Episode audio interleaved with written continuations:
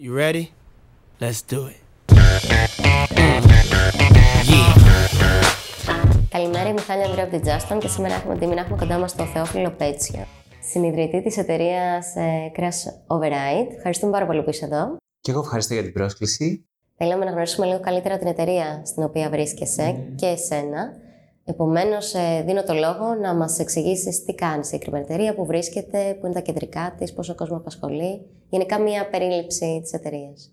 Ωραία. Εγώ ουσιαστικά είμαι μέλος της ιδρυτικής ομάδας ε, της Crash Override. Οι βασικοί ιδρυτές της είναι ο Μαρκ Έρφη και ο John Viega, που είναι και οι δύο έτσι πάρα πολύ γνωστοί στο χώρο της ασφάλειας. Και ο καθένας τους έχει, ας πούμε, αρκετή εμπειρία και από προηγούμενες εταιρείες που είχαν ιδρύσει στον χώρο. Η εταιρεία ιδρύθηκε στη Νέα Υόρκη και κάπως δραστηριοποιείται κατά βάση σε, στις Ηνωμένες Πολιτείες και στην Ευρώπη. Οπότε αυτή τη στιγμή έχουμε τέσσερις πέντε μηχανικούς ουσιαστικά στη Νέα Υόρκη, δύο μηχανικούς στην Αγγλία και τον Μάρκ που είναι ο, ο, ο σι εμ ο της εταιρείας ε, και εγώ στην Ελλάδα, και ελπίζουμε σιγά σιγά να μεγαλώσουμε κάπως και στην Ελλάδα και να έχουμε περισσότερο κόσμο και εδώ.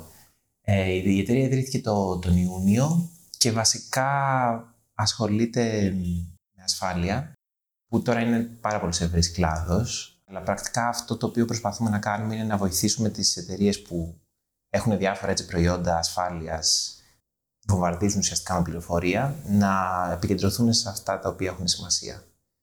Δηλαδή, αυτό που έγινε χοντρικά τα τελευταία τέσσερα πέντε χρόνια είναι ότι βγήκανε πάρα πολλές εταιρείες στον χώρο της ασφάλειας υπολογιστών, δικτύων, cloud και τέτοια πράγματα. Και πάρα πολλοί αγόρασαν προϊόντα τα οποία τους λέγανε τι προβλήματα έχουν, ας πούμε, στο infrastructure τους ή στις εταιρείες τους, στο δικτύο τους και τέτοια. Και μετά βρέθηκαν με ένα άλλο πρόβλημα, όπου τώρα ξαφνικά παίρνουν πάρα πολλά alerts και δεν ξέρουν τι να πρωτοκάνουν. Δηλαδή, σε μεγάλους οργανισμούς μιλάμε, ας πούμε, για εκατομμύρια alerts, ας πούμε, σε κάποιες περιπτώσεις. Οπότε, επειδή ο χρόνος των μηχανικών είναι πάρα πολύ πολύτιμος και δεν μπορεί κάπως το security team να πηγαίνει κάθε τρεις και λίγο στις διαφορετικές ομάδες και να λέει τι είναι σημαντικό, τι δεν είναι σημαντικό, ε, πάμε να βοηθήσουμε με αυτό το πρόβλημα, το οποίο είναι έτσι αρκετά ευρύ.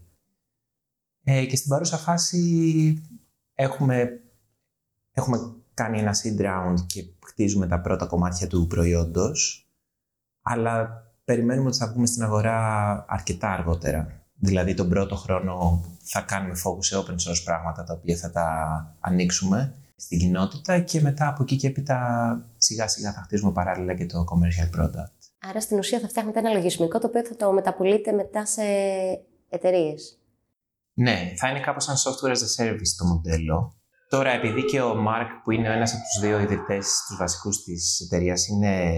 ήταν και ιδρυτικό μέλος του Ο Ντάμπλιου Έι Ες Πι, δηλαδή ήταν ένας από τους ιδρυτές τους Ο Ντάμπλιου Έι Ες Πι, που είναι ένας από τους πιο γνωστούς παγκόσμιους οργανισμούς για, για security, ε, και τώρα έχει ξαναβγεί στο board.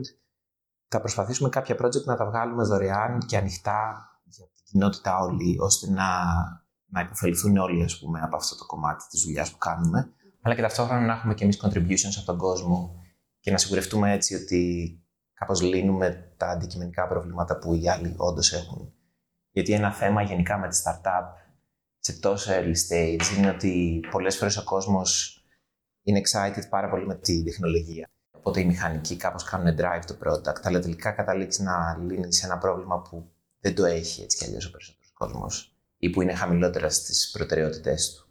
Οπότε εμείς προσπαθούμε να πάμε ανάποδα. Δηλαδή, πέρασαμε αρκετό καιρό που κάναμε interviews με μεγάλες εταιρείες στον χώρο και στη Silicon Valley και στην Ευρώπη. Και κάπως μας λέγανε από κοντά τι προβλήματα αντιμετωπίζουν.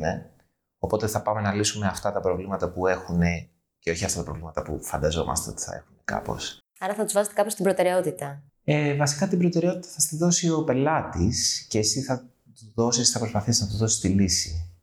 Και αν έχει βάλει λάθος προτεραιότητα, του δείχνετε εσείς με ποιο τρόπο μπορεί να το ε, βάλει σε σειρά. Δεν νομίζω ότι είναι σύνηθες κανείς να μην ξέρει τα προβλήματα που έχει. Δηλαδή, όταν, όταν κανείς, ας πούμε, αντιμετωπίζει πρακτικά προβλήματα σε καθημερινό επίπεδο, τα οποία του κοστίζουν σε χρόνο, ναι.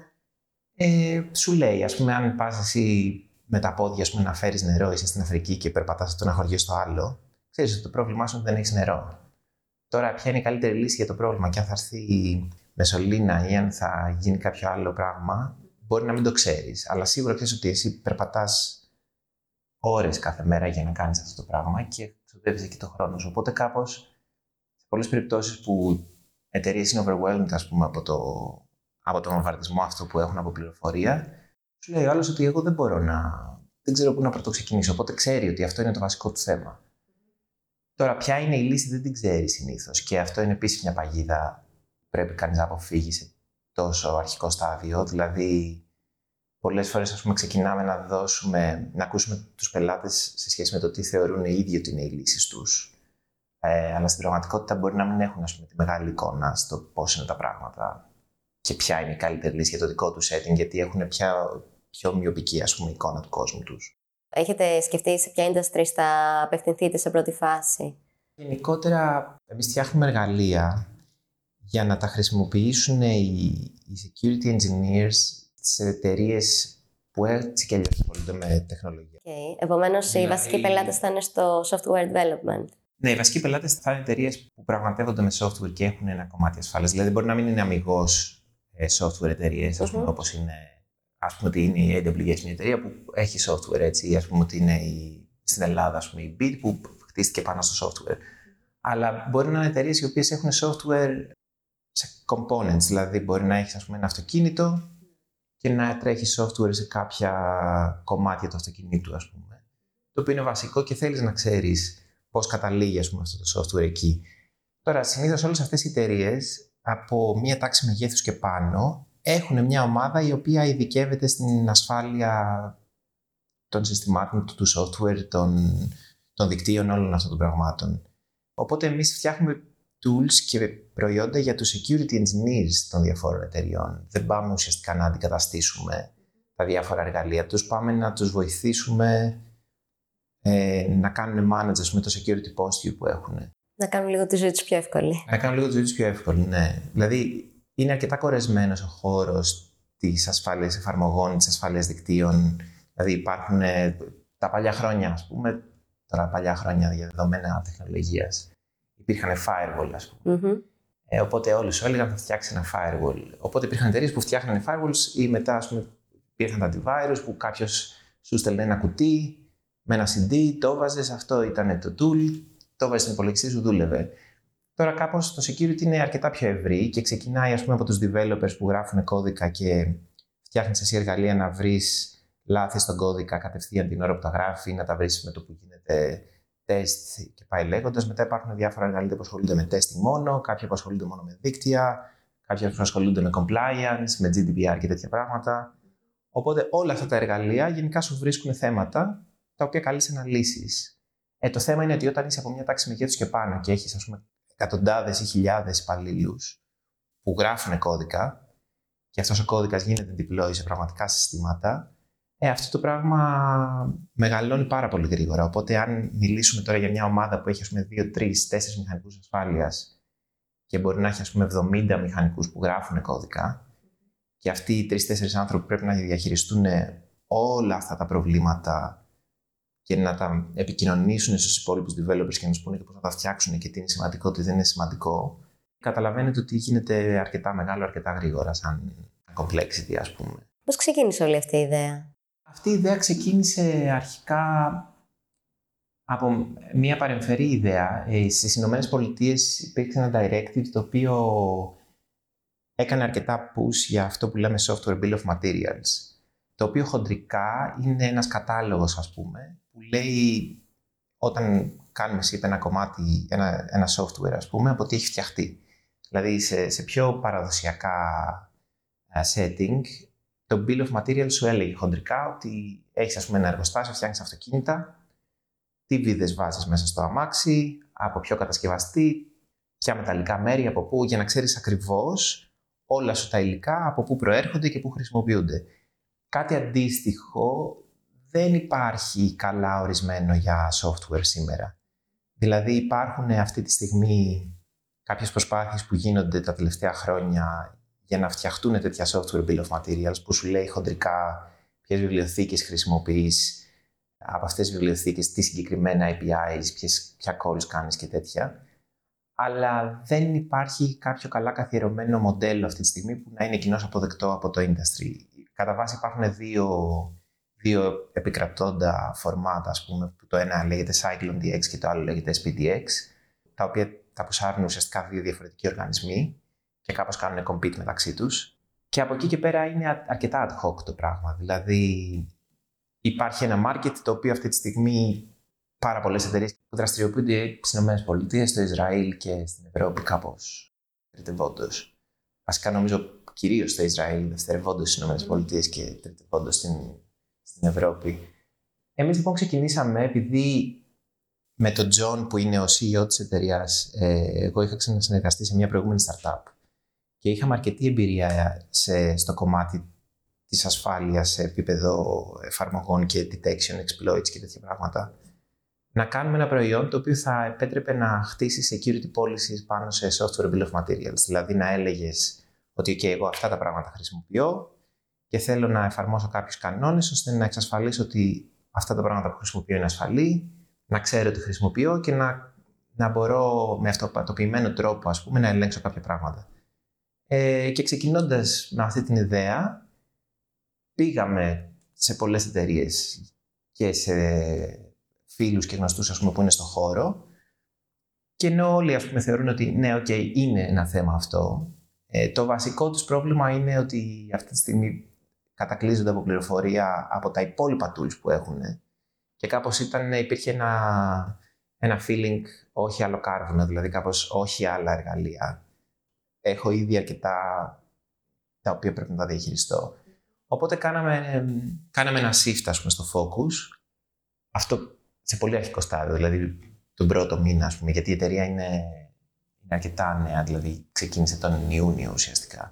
Απλά για να, για να κοιτάξεις, να βάλεις σε μία τάξη, ας πούμε, τα alerts που παίρνουν διάφορες εταιρείες από διαφορετικά εργαλεία, ε, χρειάζονται πάρα πολλά components τα οποία δεν τα έχουμε. Δηλαδή, πρώτα απ' όλα χρειάζεσαι να έχεις integrations με τα εργαλεία των άλλων εταιρειών, ώστε να μπορείς να, να καταλάβεις τι γίνεται.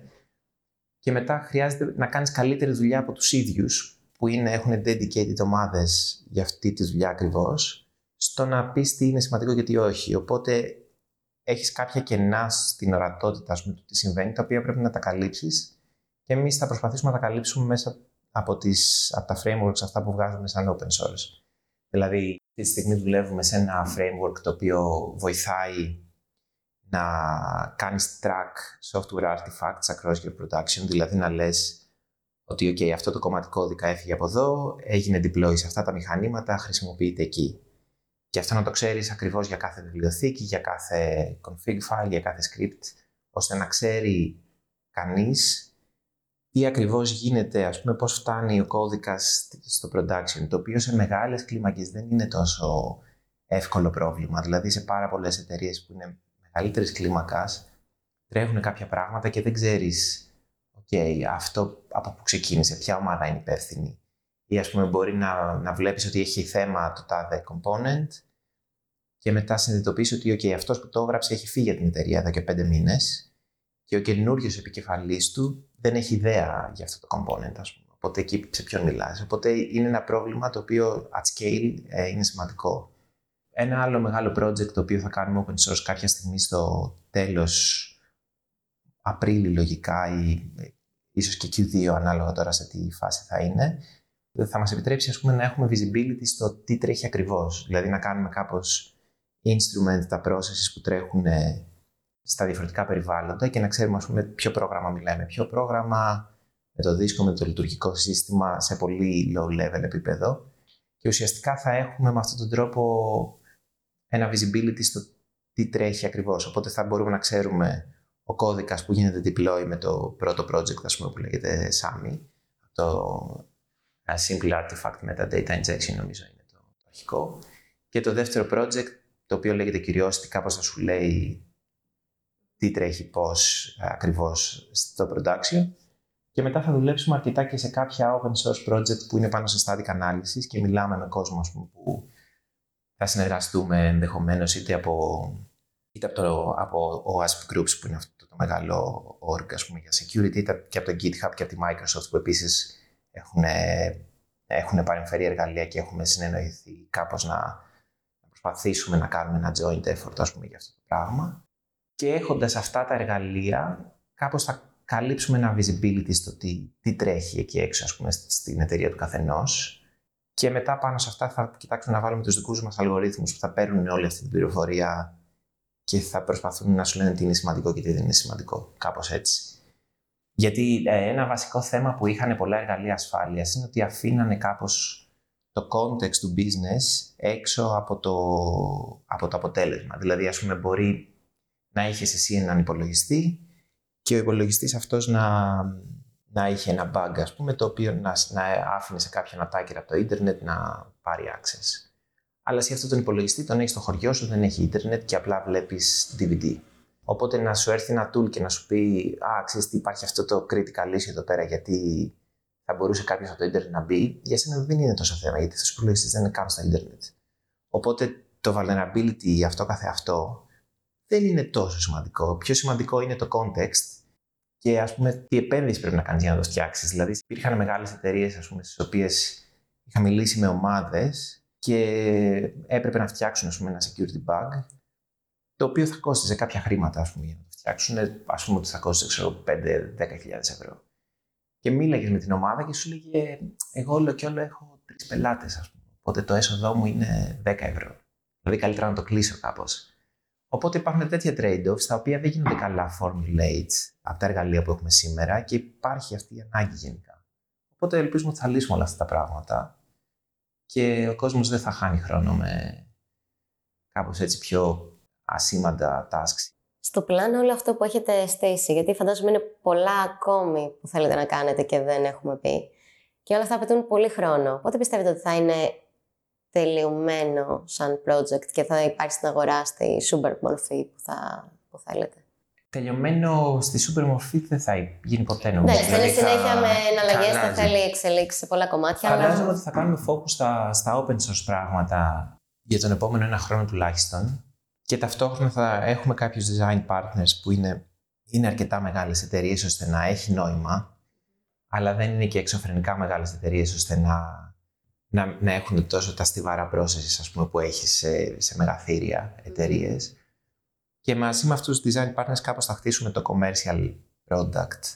Κάπως έτσι. Δηλαδή φαντάζομαι ότι θα ξεκινήσει το commercial product σε ενάμιση χρόνο από τώρα, περίπου δύο, αλλά θα χτίσουμε feature-feature, ας πούμε, πράγματα. Και πώς η εταιρεία αυτή πήρε το όνομά της? Αυτή η εταιρεία πήρε το όνομά της από την ταινία Hackers, που είναι μια ταινία του ενενήντα κάτι νομίζω, με, από τις πρώτες συνήθειες της Angelina Jolie.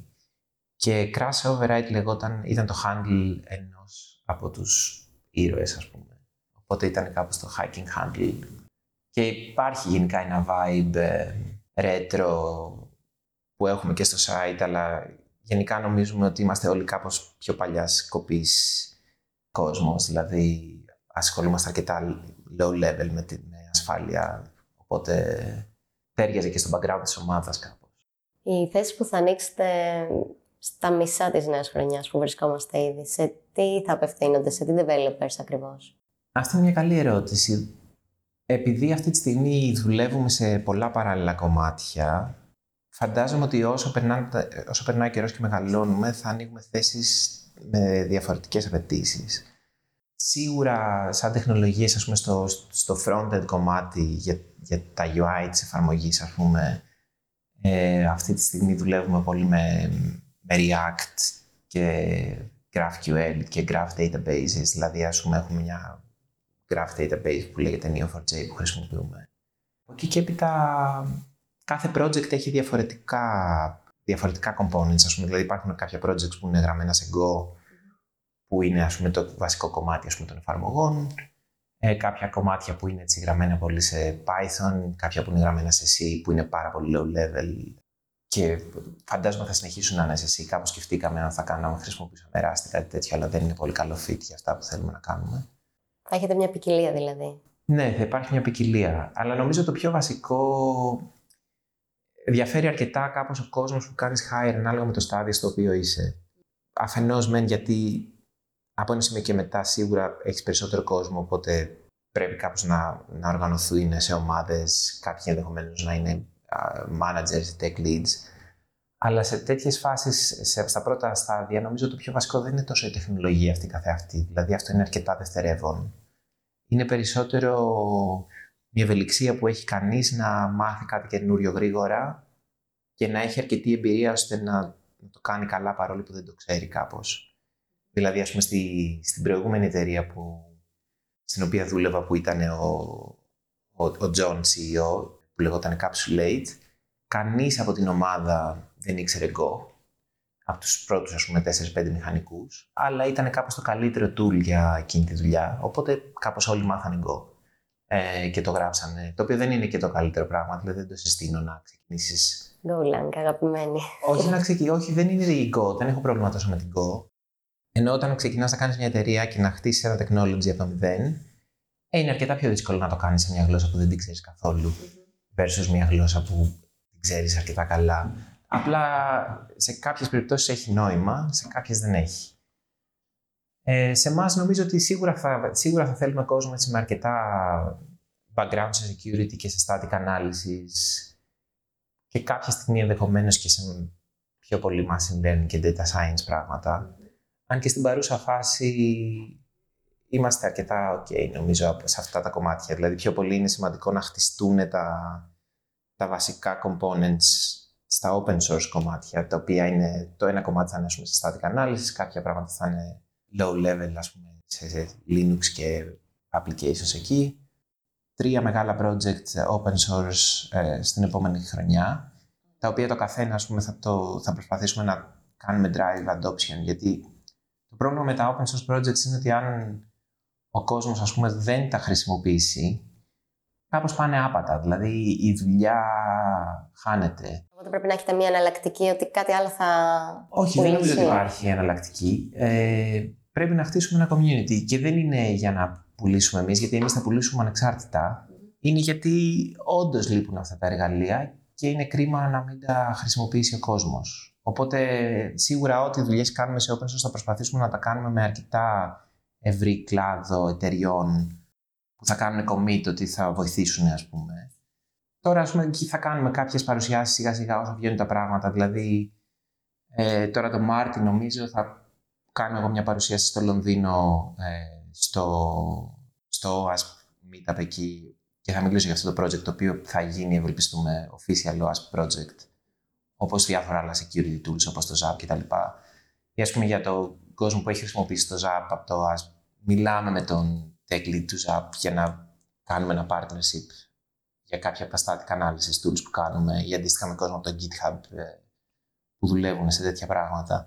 Οπότε κάπως θα κοιτάξουμε να υπάρχει μια ευρύτερη δουλειά για να υιοθετηθεί κάπως το πράγμα. Γιατί αλλιώς δεν κάνει και scale και σε άποψη του πόσα πράγματα μπορείς να καλύψεις, ας πούμε, μια μικρή ομάδα ανθρώπων. Γιατί εμείς θα κάνουμε focus, ας πούμε, και στο product μας. Δεν είναι ότι θα κάνουμε drive μόνο open source projects.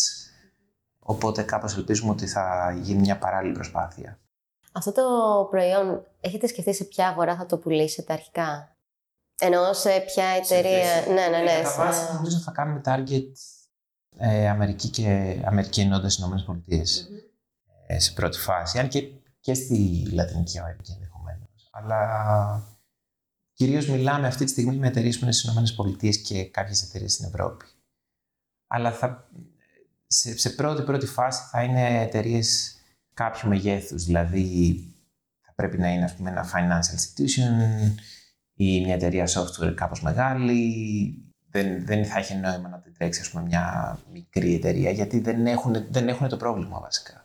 Δηλαδή όταν έχεις μια εταιρεία που έχει, ας πούμε, πέντε δέκα υπαλλήλους και ξέρεις τι φτιάχνεις, δεν είναι ότι... χάνεις την μπάλα, ας πούμε, από τα άπειρα alerts που παίρνεις, γιατί τουλάχιστον δεν θα έπρεπε. Δηλαδή, εκεί υπάρχουν άλλα θέματα αν έχεις τέτοια προβλήματα. Πιστεύεις στην Ελλάδα είναι έτοιμοι να το υποδεχθούν? Νομίζω ότι κανείς ποτέ πρέπει να είναι έτοιμος να υποδεχθεί κάτι. Δηλαδή, δεν υπάρχει κάτι, δεν είναι κάπως σαν τα φιλοσοφικά κείμενα που είναι μπροστά από την εποχή τους. Δηλαδή, φτιάχνεις ένα εργαλείο γιατί λύνεις ένα πρόβλημα. Σαν μέγεθος εταιρείας, αναφέρομαι. Ότι οι ελληνικές εταιρείες είναι. Σίγουρα υπάρχουν εταιρείες στην Ελλάδα που είναι σε αυτά τα μεγέθη τα οποία θα, θα θα μπορούσαν να είναι πελάτες. Δηλαδή, αν, αν οποιαδήποτε εταιρεία, είτε μια τράπεζα, είτε ένας οργανισμός πούμε, που κάνει ακόμη και ένα πανεπιστήμιο, ένα cloud, mm-hmm. οποιοςδήποτε χτίζει κάτι το οποίο έχει ένα αρκετά μεγάλο όγκο και έχει θέμα αυτή τη στιγμή στο να διαχειριστεί το security posture της, του οργανισμού ή της εταιρείας.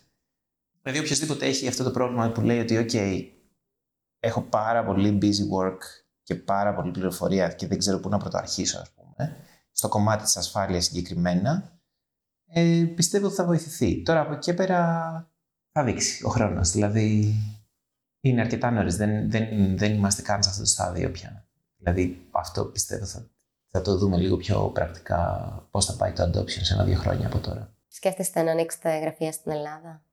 Ναι, με την έννοια του ότι σίγουρα θέλουμε να προσλάβουμε κόσμο εδώ, οπότε είναι, είναι λογικό να, να ανοίξουμε και κάποιο γραφείο officially.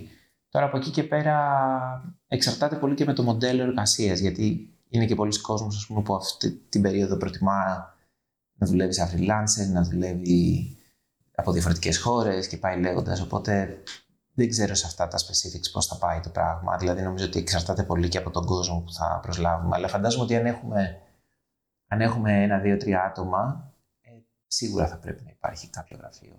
Έχετε σκεφτεί να συνεργαστείτε με το.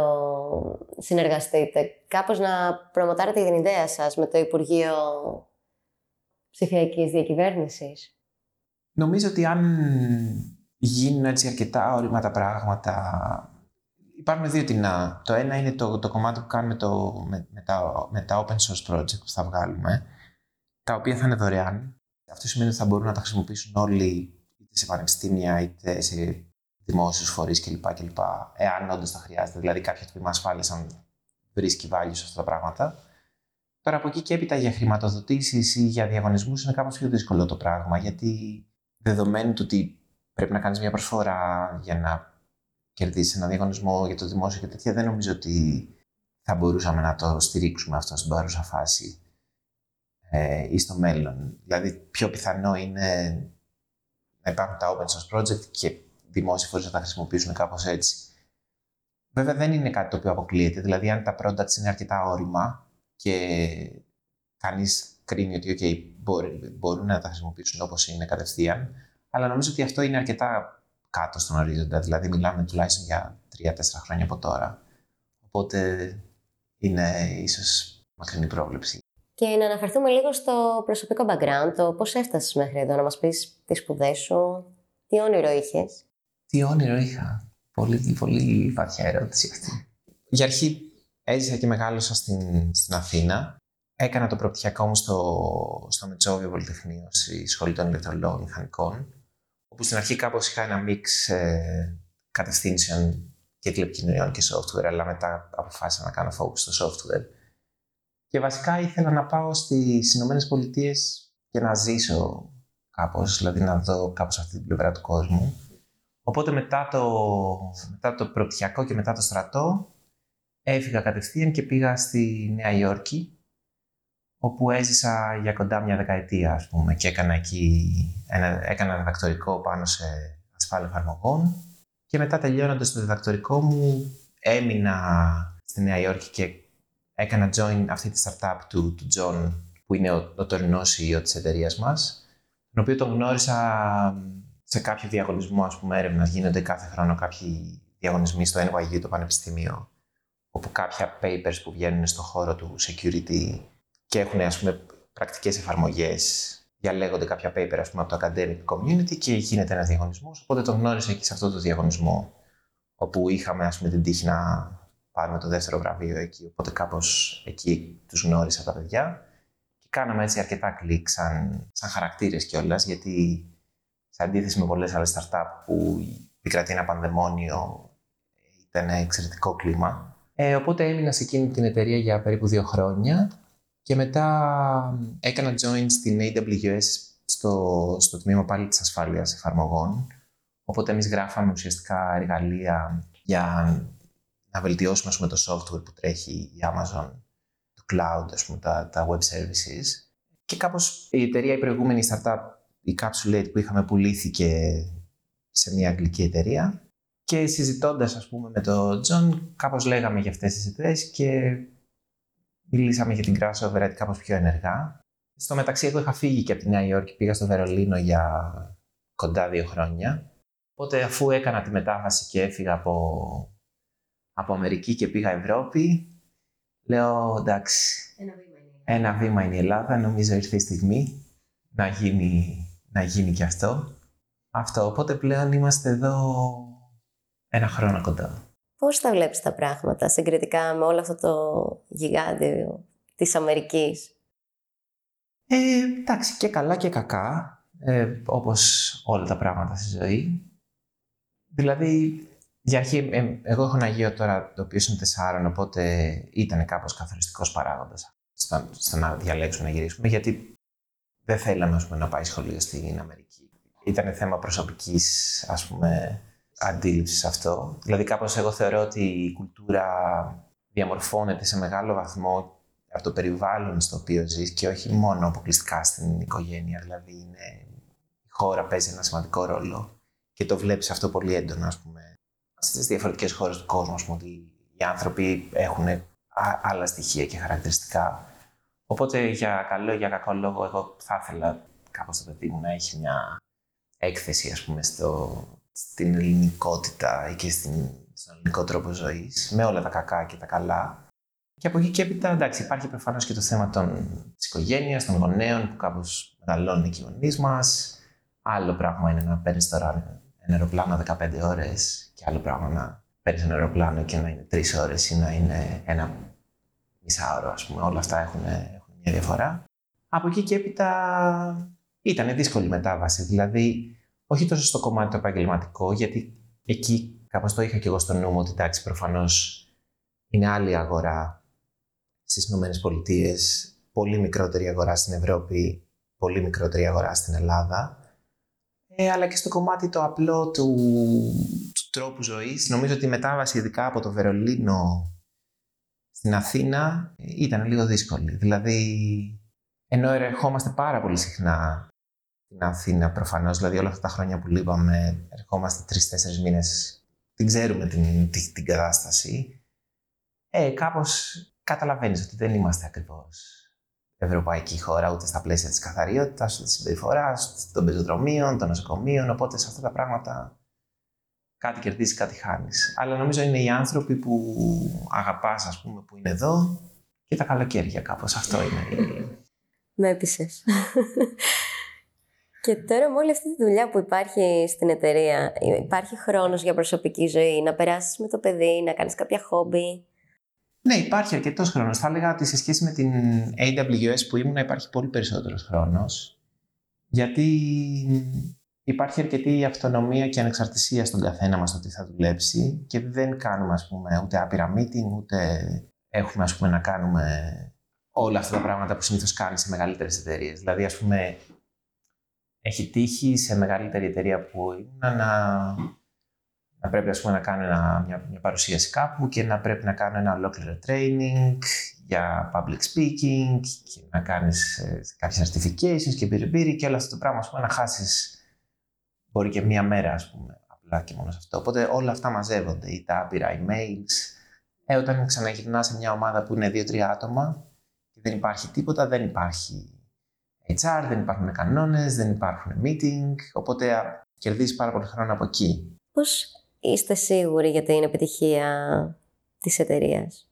Με την έννοια της, της απόλυτης βεβαιότητας είναι κάπως αστείο. Μπορεί να βγω και να με πατήσει ε, λεωφορείο αυτή τη στιγμή. Αλλά πας, ας πούμε, βάσει στατιστικών και λες ότι okay, οι δύο founders για αρχή και, και οι δυο τους έχουν κάνει αρκετές εταιρείες ο καθένας στο παρελθόν που είχαν successful exits. Ε, και όταν λέω successful exits, δηλαδή μπορεί να είναι, ας πούμε, five, six figure, seven figure exits, ας πούμε, ή κάποιες ήταν και πάνω από εκατό εκατομμύρια. Οπότε κάπως υπάρχει ένα trust και από τους βι σις ότι θα κάνουν καλά execute. Αυτό είναι το ένα κομμάτι. Και μετά ο κόσμος που έχουμε, που είναι οι μηχανικοί, είναι όλοι πάρα πολύ καλοί μηχανικοί. Δηλαδή είναι, είναι σίγουρα τα καλύτερα team που έχω δει στον χώρο. Ε, οπότε κάπως εμπιστεύεσαι τους ανθρώπους ως επιτοπλίστων. και ξέρεις ότι θα κάνουν καλά execute. Δηλαδή, όσο δύσκολα και να είναι τα πράγματα στο market, που ας πούμε αυτή την περίοδο είναι αρκετά δύσκολα, ε, γιατί μπορεί να μην υπάρχουν αρκετά χρήματα, υπάρχουν κάπως, υπάρχει ένας σφίξιμο και λόγω της κατάστασης, ας πούμε, με την οικονομική κρίση και με τον πόλεμο και όλα αυτά τα πράγματα. Κάπως εμπιστεύεσαι τους ανθρώπους και λες ότι, OK, λύνουμε ένα πρόβλημα το οποίο όντως υπάρχει, το οποίο είναι βασικό. Οπότε λύνεις κάτι το οποίο αφορά κόσμο. Δεν είναι ότι κάνουμε technology for the sake of technology, το οποίο γίνεται αρκετά συχνά. Δηλαδή, υπάρχουν πολλές εταιρείες που φτιάχνουν πάρα πολύ cool tech, το οποίο όμως αντικειμενικά δεν απασχολεί την πλειονότητα των ανθρώπων. Ή ας πούμε, αντίστοιχα και στο, στον ακαδημαϊκό χώρο αυτό γίνεται πολύ, όπου βέβαια είναι και επιτρεπτό έτσι. Δηλαδή, στο, στον ακαδημαϊκό χώρο είναι διαφορετικό το setting. Οπότε, το να κάνεις research το οποίο αφορά κάποιο πολύ συγκεκριμένο ειδικό πράγμα είναι κάπως και το όλο νόημα του να κάνεις research. Ε, στις εταιρείες είναι λίγο διαφορετικά τα πράγματα. Δηλαδή, στις εταιρείες κυρίως δεν έχεις τόσο θέμα το ότι δεν ξέρεις πώς να λύσεις ένα πρόβλημα. Δηλαδή, δεν είναι τόσο, τα περισσότερα προβλήματα που λύνονται δεν είναι τόσο ανοιχτά research projects, είναι κυρίως θέμα execution. Δηλαδή, οι εταιρείες δεν κάνουν καλά execute και κάνουν fail. Ε, ή μπορεί, ας πούμε, ο ανταγωνισμός να έχει μεγαλώσει πιο γρήγορα. Οπότε εκεί πέρα, γιατί προφανώς δεν είμαστε οι μόνοι που έχουμε καλές ομάδες και άλλες εταιρείες έχουν καλές ομάδες. Κοιτάς να κάνεις grow αρκετά γρήγορα, κοιτάς να κάνεις target περιοχές όπου θεωρείς ότι έχεις, ας πούμε, ένα πλεονέκτημα σε σχέση με τον ανταγωνισμό. Αυτό, οπότε πιστεύω ότι, πιστεύω ότι θα, θα πετύχουμε, γιατί έχουμε ξαναπετύχει στο παρελθόν συλλογικά όλοι σε ό,τι έχουμε κάνει. Οπότε δεν, ελπίζω ότι οι πιθανότητες είναι ότι δεν θα αποτύχει τώρα. Το πέφτουμε. Απλά ήταν μια απορία. Ναι, δεν το ξέρεις όμως. Δηλαδή, νομίζω ότι σε αυτά τα πράγματα πιο πολύ σημασία έχει να κάνεις κάτι το οποίο θεωρείς ότι αξίζει και κάτι το οποίο περνάς καλά. Δηλαδή, για μένα είναι πολύ σημαντικό να, να συνεργάζομαι με ανθρώπους που σε προσωπικό επίπεδο περνάω καλά και τους θεωρώ αξιόλογους και είμαι χαρούμενος, ας πούμε. Και κάπως να έχεις και μια ησυχία και μια ηρεμία, ας πούμε, στον τρόπο δουλειάς σου. Το οποίο δεν είναι απαραίτητα δεδομένο. Δηλαδή, υπάρχουν πολλές συνθήκες εργασίας, ακόμη και σε καλοπληρωμένα επαγγέλματα, όπως είναι, ας πούμε, τα κομμάτια της πληροφορικής, που δεν είναι καλά τα περιβάλλοντα, είναι έτσι, αρκετά τοξικά. Οπότε, τουλάχιστον θα ξέρουμε ότι προσπαθούμε και με τις καλύτερες κάπως συνθήκες αυτό. Και το ωραίο είναι ότι εφόσον το χτίζετε όλοι μαζί από την αρχή, στην ουσία μαθαίνετε και τη δουλειά. Όχι, τη δουλειά δεν τη μαθαίνουμε, γιατί... Δεν έχει κάθε μέρα νέα γνώση. Εγώ είμαι κάπως... Ναι, έχει, έχει κάθε μέρα νέα γνώση, αλλά τα θεμελιώδη πράγματα δεν πολύ αλλάζουν. Δηλαδή, εντάξει, εγώ είμαι αρκετά νεότερος, ας πούμε, αλλά ας πούμε ο Τζον, που είναι ο, ο σι ι ο, ας πούμε, αρκετά technical, είχε γράψει από τα πρώτα βιβλία που είχαν βγει για application security, το είχε γράψει αυτός. Ή ας πούμε έχει κάνει δουλειά στο, στον αλγόριθμο των έι ες, που είναι από τους πιο γνωστούς αλγορίθμους, ας πούμε, χρησιμοποιούνται για κρυπτογράφηση δεδομένων. Ε, οπότε ήταν έτσι πάντοτε πολύ technical και κάπως όταν έχεις δουλέψει σε αρκετές εταιρείες τεχνολογίας, βλέπεις κάποια pattern. Δηλαδή υπήρχε, ας πούμε, ένα bubble με το dot-com, μετά υπήρχε ένα boom πάνω σε cryptocurrencies και όλο αυτό το πανηγύρι που γίνεται, ας πούμε, τώρα με το blockchain και όλα αυτά. Ε, αλλά βασικά τα προβλήματα στην ασφάλεια είναι ψηλοίδια. Δηλαδή, αν δει κανείς, ας πούμε, τα προβλήματα ασφάλειας που υπάρχουν στο, στο blockchain χώρο, βλέπει ότι τα bugs τα οποία σκάνε είναι τα ίδια bugs που σκάγανε στους υπολογιστές το, το ενενήντα πέντε, ας πούμε. Δηλαδή δεν, δεν έχει αλλάξει κάτι. Είναι καινούργια τεχνολογία, οπότε είναι κάπως the shiny bright new thing, αλλά από εκεί και πέρα τα πράγματα μένουν ίδια. Όπως σε πολύ μεγάλο κομμάτι και η ανθρώπινη φύση είναι ίδια. Δηλαδή, δεν έχει, αν, αν μας πάρεις, ας πούμε, και μας μεταφέρεις, ξέρω, στο χίλια επτακόσια χίλια εξακόσια, ναι, δεν υπάρχει, δεν υπάρχει, ας πούμε, απαραίτητα η διακατάσταση στην υγεία, στις, στις μεταφορές και σε όλα αυτά τα πράγματα. Mm. Δηλαδή, η τεχνολογία αλλάζει, αλλά οι βασικές ανάγκες, ας πούμε, του ανθρώπου να επικοινωνήσει, να μιλήσει, να αγαπήσει, όλα αυτά τα πράγματα είναι θεμελιωδώς ίδια. Οπότε κάπως, επειδή κυρίως η ασφάλεια, υπάρχει αυτή η θεωρία, ας πούμε, του weakest link, έτσι, όπου όταν έχεις, ας πούμε, πολλά πράγματα, πάει κανείς επιτιθέμενος, ας πούμε, να πάει με την πιο εύκολη οδό. Συνήθως η πιο εύκολη οδός έχει να κάνει με human processes και involvement. Οπότε κοιτάς να βγάλεις όσο γίνεται απ' έξω από το, τον παράγοντα άνθρωπο και το ανθρώπινο λάθος και να εμπιστευτείς όσο γίνεται καλύτερα το software και να ενισχύσεις το software σε κάποια κομμάτια. Ε, το οποίο όσο και να είναι καινούργιες οι τεχνολογίες, θα είναι κάτι το οποίο δεν, δεν θα εκλείψει. Δηλαδή, δεν νομίζω ότι θα μας αντικαταστήσει, ας πούμε, το, το έι άι ποτέ. Τι πιστεύεσαι περισσότερο, την ιδέα ή την ομάδα που υπάρχει πίσω από κάτι που χτίζεται? Ε, την ομάδα, ξεκάθαρα. Δηλαδή, θεωρώ ότι ιδέες δεν... Ideas are cheap, που λένε και στη, στην Αμερική. Δεν, δεν σημαίνει τίποτα απολύτως. Και γενικά υπάρχει πολλοί κόσμος που λέει «Α, έχω αυτή την ιδέα, δεν θα ήθελα να την πω παρά έξω». Δηλαδή, και να την πεις, δεν έγινε κάτι. Δηλαδή, δεν είναι ότι ο άλλος θα κάνει execute και θα το λύσει το πρόβλημα. Ας πούμε, υπάρχουν ε, ανάγκες που έχουμε καθημερινά όλοι, ας πούμε στην Αθήνα, έτσι, δεν βρίσκεις να παρκάρεις. Ε, σου λέει ο άλλος, «Α, θέλω να βρω ένα σύστημα αυτόματου πάρκινγκ». Θα μπορούσαμε με τα κινητά να βλέπουμε, ας πούμε, ποιος φεύγει από το ξεπαρκάρεις, να σου έχει κάποιος μια κάμερα να βλέπεις στον δρόμο, ας πούμε, ποιοι είναι οδηγοί των αυτοκινήτων και να μην βλέπεις ανθρώπους, ας πούμε, να βλέπεις που υπάρχει θέση πάρκινγκ και να σου λέει κατευθείαν πήγαινε πάρκαρ εκεί. Για να έχεις παρκόμετρα, να έχεις live χάρτες. Αυτό, σαν ιδέα, από μόνο του, OK. Αλλά πρέπει κάποιος να το φτιάξει. Δηλαδή, δεν είναι απαραίτητα ότι μπορεί οι ιδέες συγκεκριμένες να είναι κακές, αλλά και μια καλή ιδέα να είχες. Δεν είναι trivial το πώς θα πας από τη, από τη σύλληψη στην εκτέλεση και πώς θα το κάνεις σωστά. Οπότε αυτό φαίνεται ακόμα περισσότερο, ας πούμε, και από εταιρείες τεχνολογίας. Με το Facebook, έτσι, δεν είναι η πρώτη εταιρεία που έκανε social networks αυτού του τύπου. Υπήρχαν, ας πούμε, όσοι είναι έτσι λίγο παλιότεροι, θα θυμούνται, ας πούμε, το Hi-Fi ή το, το MySpace. Αλλά για κάποιο λόγο το Facebook έκανε μπαμ, ας πούμε, γιατί, γιατί κάνανε execute καλύτερα. Ή δεν είναι ότι δεν υπήρχε εταιρεία σαν το SoundCloud, ας πούμε, πριν το Spotify, αλλά το Spotify έκανε execute καλύτερα. Και νομίζω είναι σημαντικό αυτό πολύ, δηλαδή να, να μην φοβάται κανείς να μπει σε ένα χώρο που δεν είναι απαραίτητα πρώτος. Σε, σε πολλά σημεία μπορεί να είναι και καλύτερο, γιατί μπορείς να δεις τα λάθη που έχουν κάνει οι άλλοι και να βελτιώσεις πάνω σε αυτά. Αλλά είναι πιο σημαντικό, νομίζω, να έχεις μια καλή ομάδα, γιατί πιθανότατα, ειδικά σε καινούργιες εταιρείες, θα καταλήγεις να φτιάχνεις κάτι εντελώς διαφορετικό από αυτό που είχες ξεκινήσει να φτιάχνεις. Για πολλούς λόγους. Γιατί μπορεί να μην έχεις καταλάβει καλά το market, γιατί μπορεί να βρήκες ότι υπάρχει κάποιος ανταγωνιστής με πολύ μεγαλύτερο funding από σένα και πολύ μεγαλύτερη ομάδα. Οπότε κάπως είσαι χαμένος από τα αποδυτήρια, άμα πας να κάνεις target αυτό το πράγμα. Ε, γιατί μπορεί, ας πούμε, να χρειαστείς ένα funding για να βγάλεις, ας πούμε, το επόμενο quarter, το οποίο funding θα σου το δώσει ένας πελάτης που θέλει να τους φτιάξεις κάτι άλλο. Οπότε εσύ για τους χύψεις λόγους εκείνη την περίοδο να πεις ότι OK, είτε θα το κλείσουμε είτε θα φτιάξουμε το άλλο πράγμα και θα προχωρήσουμε. Οπότε είναι πολύ σημαντικό να υπάρχει μια ευελιξία. Και για να έχεις μια ευελιξία πρέπει βασικά να έχεις κόσμο που να, να έχει την ικανότητα, ας πούμε, να κάνει execute.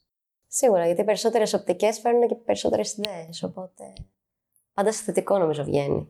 Αν όχι πάντα, τις περισσότερες φορές. Ναι, νομίζω ότι πέρα από την οπτική, από τις περισσότερες οπτικές, γιατί δεν είναι τόσο θέμα, δεν είναι τόσο το brainstorming, γιατί και αυτό πάλι πάει στο κομμάτι της ιδέας. Είναι αυτό που περισσότερο είναι σημαντικό, νομίζω, να, να συμφωνούμε σε κάτι και να προχωράμε. Ακόμη και αν αυτό το οποίο συμφωνήσαμε δεν είναι τέλειο. Δηλαδή, υπάρχει αυτό το concept που λέει, ας πούμε, progress over perfection. Δηλαδή, ή που λένε, ας πούμε, πολλοί ότι λένε στην Αμερική, ας πούμε, you know what's better than a perfect product, ξέρω εγώ, a shipped product. Δηλαδή, ότι καλύτερα να το, να το βγάλεις κάτι παρά να το αφήσεις, ας πούμε, για να γίνει τέλειο. Και το οποίο έχει γίνει σε πολλές περιπτώσεις. Δηλαδή, ας πούμε, στη μουσική, εγώ θυμάμαι όταν ήταν οι Guns N' Roses, ας πούμε, που είχαν βγάλει τους πρώτους δίσκους που είχαν γίνει super hits. Και μετά κάπως η μπάντα έσπασε, ο, ο Axl Rose που ήταν τότε ο κατραγουδιστής έλεγε έχω βγάλει αυτή τη δισκάρα, θα είναι τέλεια και έμπαινε, το έγραφε, το ξανάγραφε, περάσαν, ξέρω εγώ, δέκα χρόνια ο τύπος έγραψε το άλμπουμ τρεις φορές, ας πούμε. Και τελικά βγήκε και δεν έγινε κανένα μπαμ, γιατί όσο καλός και να ήταν ο δίσκος, ε, τώρα τον έχουν περάσει δέκα χρόνια για να φτιάξεις κάτι τέλειο, κάπως έχει προχωρήσει το πράγμα. Και πολλές φορές φτιάχνεις κάτι τέλειο και έχεις χάσει άλλες ευκαιρίες που υπάρχουν. Δηλαδή, νομίζω ότι είναι σημαντικό να ξέρει κανείς πού είναι το όριο του, του good enough. Και αυτό αλλάζει πάρα πολύ όπως μεγαλώνουν ή μικραίνουν οι εταιρείες. Δηλαδή, σε μικρότερα στάδια, σε εταιρείες τεχνολογίας, νομίζω είναι αρκετά πιο σύνηθες να, να αλλάζεις τεχνολογίες, να, να, να, να εξελίσσεται πολύ πιο γρήγορα το software από ότι αργότερα. Γιατί αργότερα πας για stability, ενώ τώρα πας για prototyping. Οπότε είναι δύο διαφορετικές φιλοσοφίες αυτές και εξυπηρετούν διαφορετικούς σκοπούς. Και γι' αυτό σε πολλές περιπτώσεις, κοιτάζοντας κανείς το, τον πρώτο κώδικα μεγάλων εταιριών, μπαίνει κανείς και λέει, ας πούμε, τι, τι είναι αυτό το μπάχαλο εδώ πέρα. Ε, γιατί αυτά τα πρώτα συστήματα, έτσι όπως τα φτιάχνανε και με τους ρυθμούς που τα φτιάχνανε, πρώτον, μπορεί να μην υπήρχαν εργαλεία. Δηλαδή, ας πούμε, πολλοί ας πούμε, σήμερα χρησιμοποιούν εργαλεία όπως το Docker ή διάφορα άλλα τέτοια για, για να φτιάχνουν software. Ε, σε μεγάλες εταιρείες, ας πούμε, όπως είναι η Yahoo, η, η Google, η Amazon, η Google είναι κακό παράδειγμα, γιατί συγκεκριμένα χρησιμοποιούν, χτίσανε πολύ πάνω σε αυτό, αλλά είχαν δικά τους εσωτερικά εργαλεία που κάνανε παρόμοια πράγματα, τα οποία όταν έχει φτάσει και τα χρησιμοποιούν, ας πούμε, χιλιάδες επί χιλιάδων, ας πούμε, employees, δεν μπορείς να το πετάξεις. Οπότε έχεις ένα legacy system το οποίο δεν έχει όλα τα benefits της καινούργιας τεχνολογίας, αλλά είναι πολύ ακριβό για να το βγάλεις πλέον αυτό. Ή τουλάχιστον να το βγάλεις, ας πούμε, αρκετά εύκολα σε σχέση με μια μικρότερη εταιρεία. Οπότε κάπως εκεί υπάρχουν αυτά τα trade-offs και γι' αυτό επίσης πάρα πολλές εταιρείες αποτυγχάνουν στο execution στα διαφορετικά στάδια. Δηλαδή, μπορεί να δεις εταιρείες οι οποίες πάνε πάρα πολύ καλά, κάνουν grow, ας πούμε, από πέντε σε δέκα άτομα, πενήντα άτομα. Δηλαδή, υπάρχει ένα transition εκεί που γίνεται στα τριάντα με πενήντα άτομα που αλλάζουν κάπως τα dynamics και αλλάζουν και στο πόσα άτομα έχεις, αλλά και στο πώς τρέχεις την ομάδα και πώς γράφεις, ξέρω εγώ, κώδικα ή οτιδήποτε άλλο κάνεις. Πώς κάνεις execute, και μετά αν πας να μεγαλώσεις κι άλλο και πας στα πενήντα με εκατό άτομα ή στα διακόσια άτομα, πάλι αλλάζουν τα dynamics πολύ. Και μετά αν φτάσεις, ας πούμε, να έχεις χιλιάδες κόσμου, πάλι αλλάζουν τα dynamics. Και σε όλα αυτά τα σημεία είναι ουσιαστικά σαν να τρέχεις άλλο, άλλο πράγμα εντελώς. Δηλαδή δεν, δεν μπορεί να είναι οι ίδιες οι αρχές που λέω εγώ τώρα, περνάμε πολύ ωραία, είμαστε τρεις άνθρωποι, δεν κάνουμε meeting, έχει ο καθένας την αυτονομία. Δεν μπορεί να γίνει αυτό όταν είμαστε τριάντα άτομα. Δεν μπορεί να γίνει πόσο μάλλον δε όταν είμαστε, ξέρω εγώ, εκατό, διακόσια, γιατί θα είναι χάος. Πάρα πολλές εταιρείες δεν έχουν, δηλαδή έχουν την ιδέα, έχουν το πρώτο execution, αλλά χάνουν την μπάλα μετά στο μετέπειτα execution. Οπότε νομίζω ότι εμείς είμαστε αρκετά τυχεροί, γιατί όλο το leadership της εταιρείας είναι πάρα πολύ senior. Και ακόμη και οι μηχανικοί που έχουμε, δηλαδή και ο, και ο σι τι ο μας, αλλά και άλλοι, ας πούμε, μηχανικοί που είμαστε, είναι, έχουν αρκετή εμπειρία όλοι από, και από μεγάλες και από μικρότερες εταιρείες. Οπότε είναι καλό το mix. Αν έπρεπε να δώσεις μία συμβουλή σε κάποιον, ποια θα ήταν, γενικά από τη ζωή σου? Μία συμβουλή, ναι. Μόνο μία. Αν θες, μοιράσου και δύο. Να κοιμάστε καλά, παιδιά. Αυτό. Α, okay. Ο, ο ύπνος είναι πολύ βασικό πράγμα. Εγώ υπήρχε περίοδος ζωής μου που κοιμόμουν πολύ λίγο και το μετάνιωσα, και τελικά κοιτώντας το περισσότερο είναι, είναι κρίσιμο, νομίζω, να κοιμόμαστε όλοι πολύ. Γιατί δηλαδή, το μετάνιωσες, τι πήγαινε λάθος? Το μετάνιωσα γιατί είχα κάψει φλάντζες εντελώς. Πώς και πήρες την απόφαση να εγκαταλείψεις ένα κολοσσό στην, στον κλάδο σου για να πας σε κάτι πολύ καινούργιο που ακόμα δεν έχει χτιστεί? Νομίζω ότι είχε να κάνει περισσότερο με το, με το κομμάτι της ελευθερίας. Δηλαδή, σε μεγάλες εταιρείες, ας πούμε, όπως είναι η, η Amazon, η Google και πάει λέγοντας, ε, δεν μπορείς να πεις ότι, οκ, okay, θα φτιάξω κάτι από το μηδέν επειδή θέλω να ασχοληθώ και να το φτιάξω. Υπάρχει ένα συγκεκριμένο process, ας πούμε, κατεβάζεις μια πρόταση, πρέπει η πρόταση να πάει στον, στον βι πι, ο βι πι να σου πει OK, να πάει στον director, να τη στείλει στον βι πι και πάει λέγοντας, ε, για πιο μεγάλα πράγματα. Ενώ σε μια startup, ας πούμε, έχεις δυνατότητα να χτίσεις θεμελιώδη κομμάτια της τεχνολογίας από το μηδέν, όπως εσύ ξέρεις, ας πούμε, ή όπως εσύ θέλεις, χωρίς όλους αυτά τα στάδια διαμεσολάβησης. Και αυτό το πράγμα είναι αρκετά fulfilling, δηλαδή κάπως κοιτάς, είναι σαν να εξερευνείς, ας πούμε, ένα χώρο και μπορείς να καταπιαστείς με όλα τα κομμάτια του product, γιατί είναι ακόμα αρκετά μικρό, δηλαδή να κάνεις και research και, ξέρω εγώ, ε, market research και να βλέπεις τι υπάρχει και να, να πεις ότι ok, θα, θα ασχοληθώ να πω τη γνώμη μου για αυτό το κομμάτι του γιου άι, αλλά και αυτό το κομμάτι του backend, ε, το οποίο όσο μεγαλώνεις ακόμη και σε μία startup μέσα, όταν φτάσεις, ας πούμε, και είναι περισσότερο από είκοσι τριάντα άτομα, σιγά σιγά δεν γίνεται, γιατί πλέον είναι πολλά τα κομμάτια που πρέπει να γίνουν. Ε, οπότε αυτή η δυναμικότητα έτσι στις, και τα challenges που υπάρχουν ήταν, ήταν το βασικό, νομίζω. Δηλαδή, το καλό με τις μεγαλύτερες εταιρείες είναι ότι έχεις κάπως ένα πολύ safe path ε, ανέλυξης επαγγελματικού. Και επίσης μπορείς technically, ας πούμε, ακόμη και να αλλάξεις ομάδα και να είναι σαν να αλλάζεις εταιρεία. Δηλαδή, μπορεί, ας πούμε, εγώ να είμαι σε μια ομάδα, ας πούμε, στην έι ντάμπλιου ες, μπορεί να ήμουν στο κομμάτι, ας πούμε, του, του application security, ας πούμε, του code security, και να έλεγα ότι, OK, θέλω να πάω να δουλέψω στο, στο ες τρία, ας πούμε, να δουλέψω σε privacy. Οπότε κάνεις εσωτερικά ένα interview και αλλάζεις ομάδα, και είναι σαν να έχεις αλλάξει εταιρεία, αλλά είσαι πάλι στην ίδια εταιρεία. Αυτό βέβαια δεν σημαίνει ότι ξαφνικά άλλαξες κόσμο.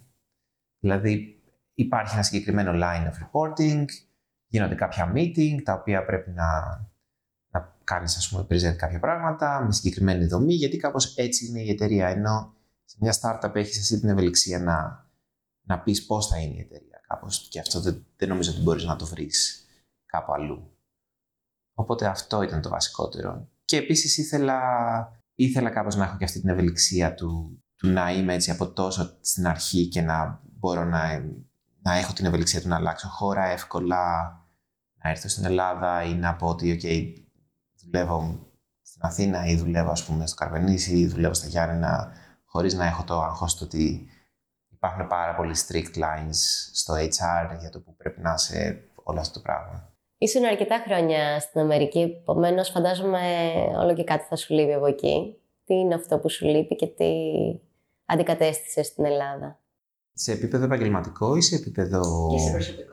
Ναι, είναι, είναι δύο διαφορετικά πράγματα αυτά, νομίζω, οπότε μπορούμε να τα απαντήσουμε και χωριστά ίσως. Νομίζω ότι σε επίπεδο επαγγελματικό στις ΗΠΑ κάπως, επειδή τα πράγματα είναι πιο ανταγωνιστικά, σε κάθε κλάδο, όχι μόνο στο κομμάτι, ας πούμε, της τεχνολογίας, αλλά και στη φωτογραφία, ξέρω, στη μουσική, σε κάθε, σε κάθε κομμάτι. Ε, επειδή ακριβώς είναι χώρος που μαζεύει, ας πούμε, στη Νέα Υόρκη μαζεύεται ο κόσμος από όλο τον κόσμο, βλέπεις, ας πούμε, φοβερές μορφές στο κάθε κομμάτι, όλοι μαζεμένους μαζί. Δηλαδή, ας πούμε, εγώ στο, στο πανεπιστήμιο, ας πούμε, θα πήγαινα να χτυπήσω την πόρτα σε ένα καθηγητή και θα ήταν, ξέρω, το βιβλίο του θα το διαβάζει όλος ο κόσμος. Ή, ας πούμε, στο, στο Berkeley έχουν, ξέρω εγώ, πάρκινγκ για τους νομπελίστες. Ή και εμείς, ας πούμε, στο Κολούμπια ερχόταν κόσμος που είχε πάρει Turing Award, έδινε μια ομιλία. Ή ερχόταν κάποιος άλλος και τους μίλαγες σε αυτούς τους ανθρώπους σε προσωπικό επίπεδο. Επειδή ήταν τέτοιο το σύστημα, ήταν πολύ εύκολο να δεις. Αντίστοιχα στο TechScene, το βασικότερο θέμα με το να είσαι μακριά είναι ότι κάπως δεν έχεις το, το social κομμάτι. Δηλαδή, πήγαινες, ας πούμε, σε ένα μπαρ, να πιεις μια μπύρα και έβλεπες στο μπαρ, ας πούμε, κόσμο από όλες τις εταιρείες, ας πούμε. Οπότε θα ήταν κόσμος από την Google, κόσμος από τη Square, κόσμος από, από Academia, και θα μιλάγαμε για project, είτε για project που είναι στα σκαριά, είτε για, για ιδέες. Και όλο αυτό, ας πούμε, το... το μίξ, ας πούμε, των ιδεών. Γι' αυτό και η Νέα Υόρκη κάπως λέγεται melting pot, γιατί μπαίνουν όλα μέσα και γίνονται ένα κουβάρι, ας πούμε, και γίνεται σε μια ωραία σούπα. Δεν το βρίσκεις εύκολα εδώ. Δηλαδή, γίνονται κάποια meetups, απλά δεν είναι ακριβώς η ίδια ούτε η κλίμακα, ούτε, ούτε ακριβώς το, το είδος των πραγμάτων που συζητιούνται, δηλαδή, και το, το scale. Οπότε αυτό είναι το βασικό στο κομμάτι το επαγγελματικό που μου λείπει. Στο, στο κομμάτι της ζωής, νομίζω ότι μου λείπουν αρκετά. Μου λείπει αρκετά το art scene, τα μουσεία και τα live, ας πούμε, που θα έβλεπες ήταν άλλης κλίμακας. Δηλαδή, η Νέα Υόρκη, ας πούμε, έχει τόσα μουσεία μοντέρνας τέχνης που αλλάζουν συνεχώς οι εκθέσεις και είναι όλα φοβερού βελληνικούς τα πράγματα που παρουσιάζονται. Ή, ξέρω εγώ, καλλιτέχνες, ας πούμε, που θα έρχονται στην Ευρώπη μία στο τόσο, εκεί θα έρχονται κάθε χρόνο. Οπότε θα είναι πιο εύκολο να δεις οποιονδήποτε θα θες να δεις, ανεξάρτητα από το είδος της μουσικής.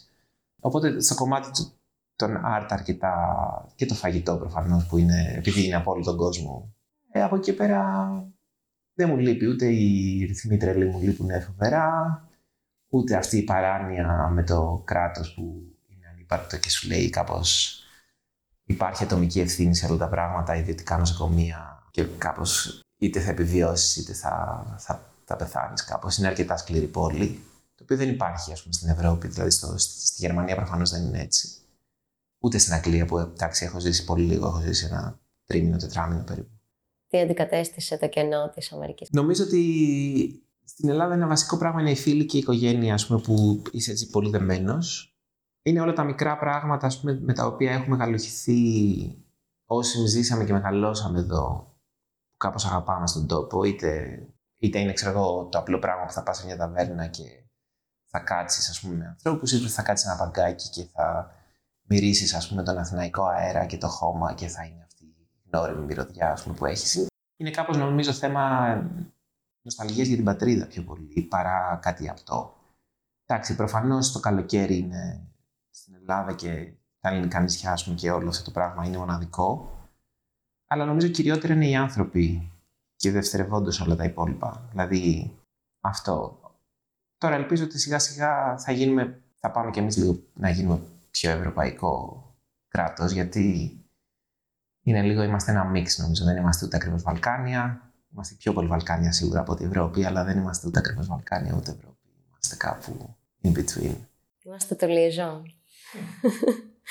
Και για να κλείσουμε το podcast, ποιο τραγούδι θα μας αφιέρωνες? Ποιο είναι αυτό που ακούς αυτή την περίοδο, τα αγαπημένο σου? Αυτή την περίοδο γενικά εγώ ακούω πάρα πολύ gypsy jazz, το οποίο είναι ένα είδος μουσικής με ακουστικές κιθάρες που ξεκίνησε στην Ευρώπη και δει στη Γαλλία κάποια στιγμή πριν τον πόλεμο, ας πούμε. Οπότε θα έλεγα το minor swing του Django Reinhardt για να πάρουμε ένα super hit από το, το τέτοιο. Ευχαριστούμε πάρα πολύ για σήμερα που ήσουν εδώ μαζί μας και ευχόμαστε τα καλύτερα στην εταιρεία. Επομένως, σε ένα χρόνο σε περιμένουμε να μας πεις τα νέα στάδια και τα επόμενα steps. Ναι, και ελπίζω ότι μέχρι τότε θα έχουν γίνει και κάποιες ομιλίες, έτσι, και public announcements, έτσι, πιο μεγάλα, οπότε θα έχουμε πιο συγκεκριμένα πράγματα.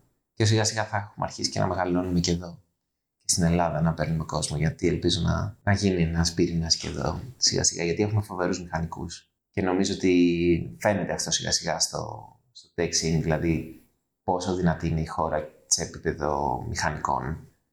Και σιγά σιγά αυτό το πράγμα θα, θα αλλάξει όλο το τοπίο, νομίζω, και στην Ευρώπη και στην αγορά εργασίας παγκόσμια. Οπότε θα αναμένουμε τις εξελίξεις. Ναι. Έως τότε θα ξαναλέγουμε.